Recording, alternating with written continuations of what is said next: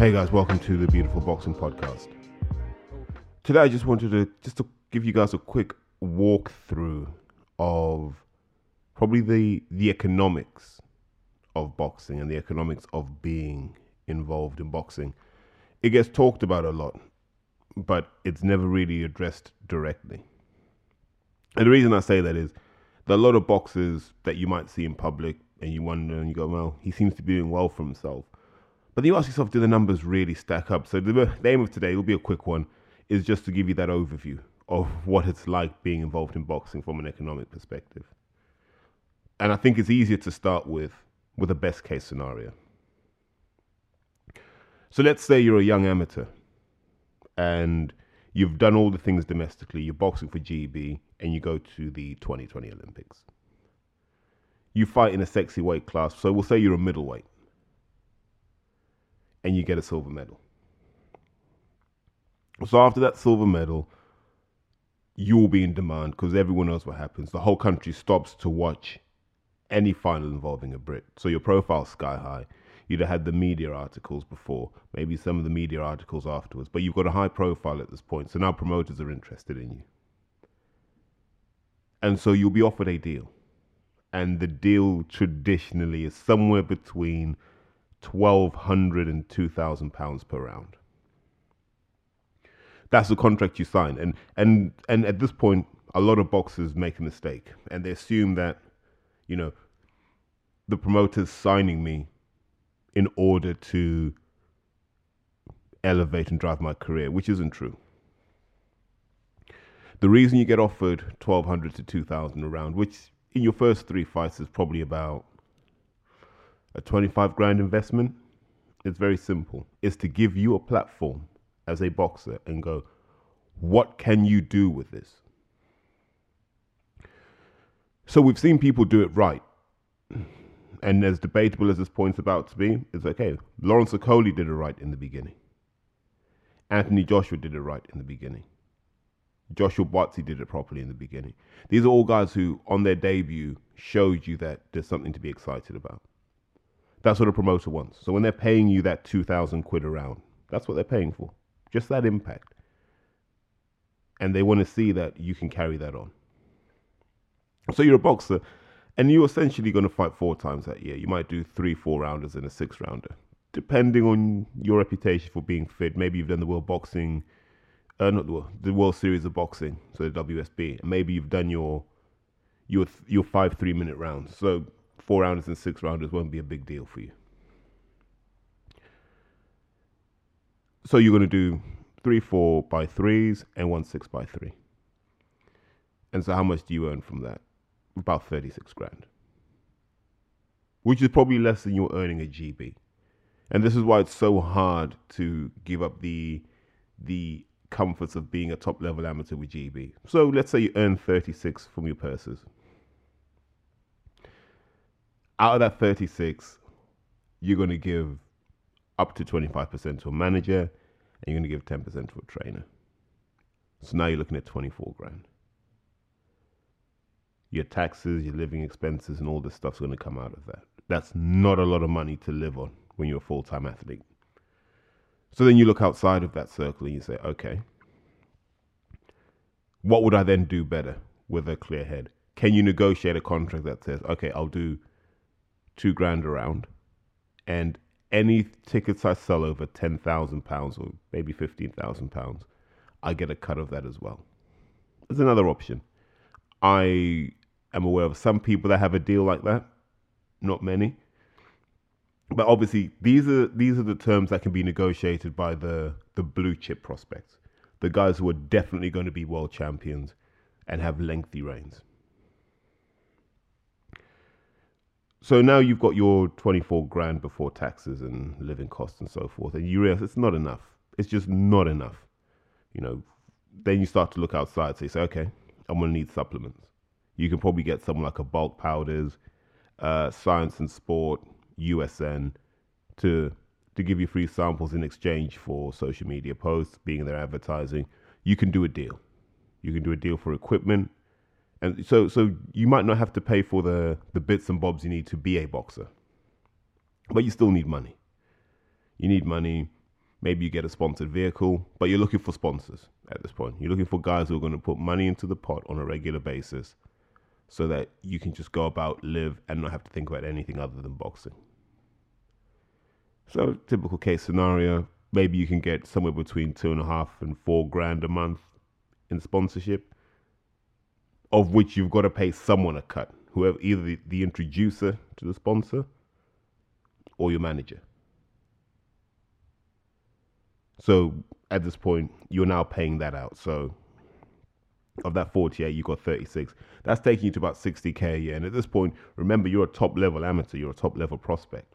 You're probably at that level for a couple of years. You might perform well, you might perform badly. But for a couple of years, you're good. And then those sort of contracts start to change. Then you start to get the purses. Once you've done your couple of years, and you're fighting for WBC belts, and they'll say, listen, we're going to offer you 25 grand for a fight, 30 grand for a fight. But you have to earn that. And this is one of the challenges you have when boxers go from kind of raw prospect into guys who are fighting for those kind of fringe belts, your WBA internationals. They don't understand that at that point it's about what you draw. You're going to be offered a purse commensurate with what you draw. When you get given the flat rate, the two grand around, they're not bothered about what you draw because your name alone is a draw. Once people have seen you fight, the question becomes do you draw money? And when you say that, look, we can name names of people who draw money. Ted Cheeseman draws money. Anthony Fowler, for all of his faults, draws money. These are guys who draw money. And because they draw money, they have access to bigger and better fights because the economics would support that. There are a lot of boxers who are super talented, maybe more talented than the guys I've just mentioned, but they don't draw a cent. So they can't dictate terms. But they still want to dictate terms because they see everyone else doing it. And this is when you read online how boxers have been hard done by, by their promoters, by their managers, and they start to have a bitch and a moan. But then the question goes, how much money do you draw? And they never have an answer because they don't draw money. So, for a boxer, when you draw money, you determine your own career path. When you don't draw money, just know your career path is going to be longer and riskier. So, another guy who draws money is Conor Benn. So, Conor Benn can fight who the hell he wants because the economics of his situation mean that he can he can justify better quality opponents if he needs to. So the obvious question then to ask is can anyone else draw money? Yes. So there are plenty of people who've been able to draw money without being Olympians. Tyson Fury was a prime example. He had the traveler community behind him and he could sell tickets, he could fill venues. You know, sometimes he had stinkers, but generally there were people that supported Tyson Fury and it justified the investment made in him. And I'm sure his family also invested. And this is another thing that people don't talk about sometimes the economics behind the box are so bad that someone has to finance their rise. So you can have a super talented prospect as a, as a middleweight who doesn't sell a ticket but is hard to beat. And if they get money behind them, that's it, which is essentially, we will pay for this guy's opponents. Just get him on the show, we'll pay for the opponents, we'll cover all the costs, and you can push it that way. And if you go back to the 80s, that was the model that they had with Tyson. So Bill Cayton and so forth essentially bankrolled Mike Tyson's career till he got to a certain level. And that meant everything was covered. Mike didn't have to worry about anything other than fighting. And what I presented to you now is the best case scenario, right? And in any given year, there are about three or four people who get to experience that best case scenario. Most other boxers are on ticket deals. And it goes back to the point I made earlier how much money do you draw? It's a more naked assessment of your real economic value. You know, And this is probably true on the small hall scene, but it's equally true amongst the televised boxers. Guys you watch on TV have to run around selling tickets. Uh, not worth naming names in in terms of oh he's struggling or, but like there are guys who are massive ticket sellers, like a Joe Mullender will do big numbers in tickets. Guy like Dan Dan Keenan will do big numbers in tickets, and no one really knows who they are but they do sufficiently high numbers of tickets that when they say we want to fight so and so, the economics stand behind them. And these are the calls promoters make. People assume that promoters, especially at the level of prospects on their way up, they, they assume promoters have a personal agenda. I don't believe they do. What promoters want to do is they want to they want to have a card of people that draw money. That's it. I want because when when I've got people on my show who draw money, the atmosphere is better. It's full. It's packed. The venue love me because the bar's busy. The pictures look good. The event rocks and people talk about it. The word of mouth spreads. You can have all the skillful fighters in the world that you want, and if there's only 15 people, and there are promoters who have done this, if there's only 15 people watching, fighters don't love it, the fans don't love it, and eventually you just get tired of losing money. So it's a horrible dilemma that promoters find themselves in because you can be a boxing fan and love someone as a boxer, but the economics don't stack up behind pushing them. And we see this with some fighters when we wonder why they don't get title shots. It's just simply too expensive for the amount of additional revenue, incremental revenue that these boxers generate. So these small hall guys who are scratching around and they have second jobs and side hustles, maybe they're personal trainers, they're sparkies, they're brickies, they they do something because they got families to feed. Boxing four times a year on the small hall scene might only make them eight thousand pounds a year. You can't live in London for eight thousand pounds a year, so you have to be out there hustling. And some people on the right side of the line, some people go onto the wrong side of the line, but essentially that's where you end up. You know, you either your fans pay for you to box or you pay for yourself to box, and it's cold like that. You know, this is why you see a lot of careers rise and fall pretty quickly. The economics just don't support it.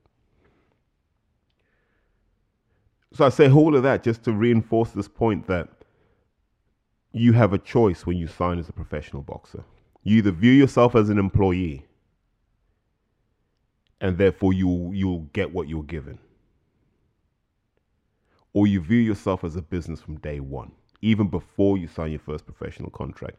You understand that you are your own business and you hustle and you graft and you scratch and you, you do whatever it takes to make that money. And when you do that and you justify your economic your position, your economic potential, you tend to have more guidance over your career.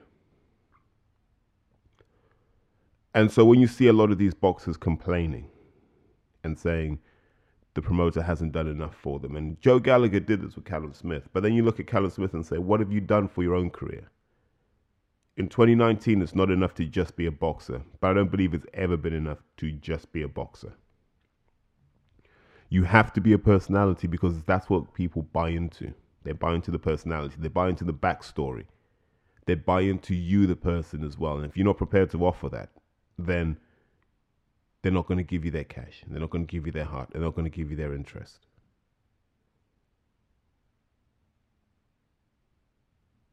Yeah.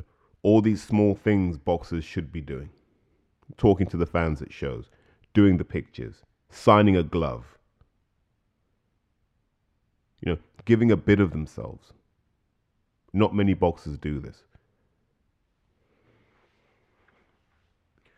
How many times and this is for people who know boxers. How many times have you seen a boxer with all sorts of mad videos they post in the group chat and you're saying to yourself, why don't you post that online?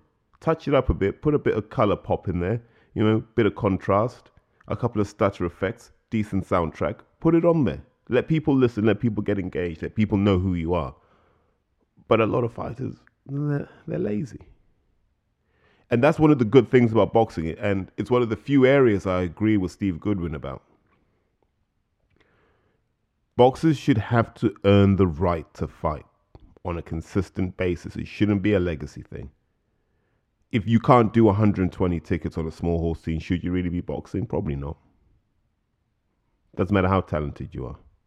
If you can't get 120 people to come and see you box, you haven't done enough. You're not a professional. You're an amateur. That's the reality of it. Because if you've been an amateur for four or five years, how the hell do you not know 120 people that will buy your tickets if you're any good? I always go back to, I'm trying to remember the year, it might have been 2012 when Ted Cheeseman had his first senior bout. And people pretty much came to watch Ted Cheeseman box as a senior for the first time, packed it out. And you knew from then that Ted Cheeseman would always be good for ticket sales. But his whole family network worked for that. Even now, they still work for that. You know, I always thought Ted Cheeseman was a Millwall fan. And now it turns out he wasn't. But he has that association with Millwall because of the whole Bermondsey thing. You know, so I look at guys like Ted Cheeseman who could move tickets, guys like Charlie Wynn that could move tickets, and I hope Charlie Wynn makes a full recovery. I still pray for him. And please, everybody, keep Charlie Wynn in your prayers as well. All of these guys invested in the amateurs. That's when they started to make that investment. Shaking hands, kissing babies, being in pictures and then performing in the ring and looking good doing so. The days of the days of the mindset being I'm a professional, you pay me for my profession are dead. I pay you for your economic value. I give you money in the hope that we all make money. And if you can't deliver that as a boxer, you'll struggle. And and the thing is, there are people who are willing to help. So I always talk about my friend Jordan Foster at Portobello, who's doing incredible things. And if you don't believe me, just bear in mind how many people know who Charlie Duffield is now. Charlie Duffield's never won a senior title. But you all know who Charlie Duffield is listening. And if you don't, you're about to check Instagram, you're about to check Twitter, you're about to check Google, and you'll know who he is. And the reason you'll know who he is is because of the work Jordan Foster put in, both on a strategic and at an operational level. Yet so few boxers talk to him. So few boxers work with him. He's not the only one, man. Like guys like Colin Middlemass are trying to hustle the same thing as well. But no one's talking to these guys. Why? They're lazy. If you're willing to to let these guys like Jordan and Colin eat off their labor, they'll help you be bigger than you are. Yet boxers refuse to do this. You know, how many boxers have been pros for four or five years and they don't self manage? They complain about their manager all the time, they don't self manage. Because they're lazy. So, as fans, when you wonder why the boxing product doesn't improve, it's because no one's taking the risk of getting outside expertise in, like every other sport has done. There's a reason why guys like Jorge Mendes are incredibly wealthy men and powerful men in football because they know their job better than a footballer does. And boxers need to realize that there are people who know the commercialization of an athlete better than they do, probably better than their manager does. And it's time for boxers to start taking control of their career. I think more boxers should be self managed. I think Chris Kongo should be self managed. I think you know, uh, maybe Isaac should be self managed. I don't know who manages him. O'Hara should be self managed. All these guys should be self managed. And they could easily club together and set up a facility where they could all tap into the same services. Just share it amongst themselves instead of getting shafted left, right, and center. But until boxers change their mindset from being a worker to being a boss or an owner, they're always going to struggle with this. You know, there's only a handful of British boxers who earn more than a quarter of a million per fight. Right? The rest all struggle. And once you take those percentages out, very few of them are living well. They may perpetrate it online, but a lot of them don't live well. They live at home or they house share. They do this, they do that. It's a hard struggle. Until you get to British level, I don't think the economics of boxing are lucrative enough for it to be a full time profession. So you've got to look for sponsorship and you've got to look for opportunities to grow outside of your core. That's what guys like Umar Sadiq knew from the beginning, but he had a good manager by his side. That's why you invest in quality management. You get looked after. Conor Benn, really well looked after. You know, and that's not the same for everyone in the Matchroom stable. Like Ted Cheeseman has a profile, but does he monetize it well? Not necessarily. Will he change it? I don't know. Daniel Dubois, does he commercialize fully? No. Could he? In time, I think he could. But all of these guys need to start thinking like bosses and owners and saying, where should I be investing my time, my energy, my resources? What will give me the biggest return? Is it a Jordan Foster? Is it a Colin Middlemass? Is it is it Andy? Is it whoever? because it's not Steve Goodwin. And that's not me saying anything other than Steve can navigate you to a British title, but Steve's not going to get Nike at your door. And it's not Dennis Hobson. Dennis Hobson's not going to get Nike at your door. But they don't care. The thing about these guys is they're self made men, which I respect all of them for. Like Steve Goodwin, boxing's a sideline. It's not his day job, really. Dennis Hobson, boxing's a sideline. It's not his day job. So they they don't necessarily need to go above and beyond for anyone. But I'm sure they'll be willing to help anyone that's pushing the boat out, anyone that's trying to do something different and it's working. But it's on boxers, it's on the teams around them because a lot of young boxers now are surrounded by people that don't know shit about the sport, that don't understand how you make a living in the sport. And until they surround themselves with people who understand how to make a living in the sport, the economics will always turn against them. So next time you're around a boxer and they start talking about how their career stalled, this, that, and the third, remember, if they were doing the economics, they'd be fighting whoever they wanted, whenever they wanted, wherever they wanted.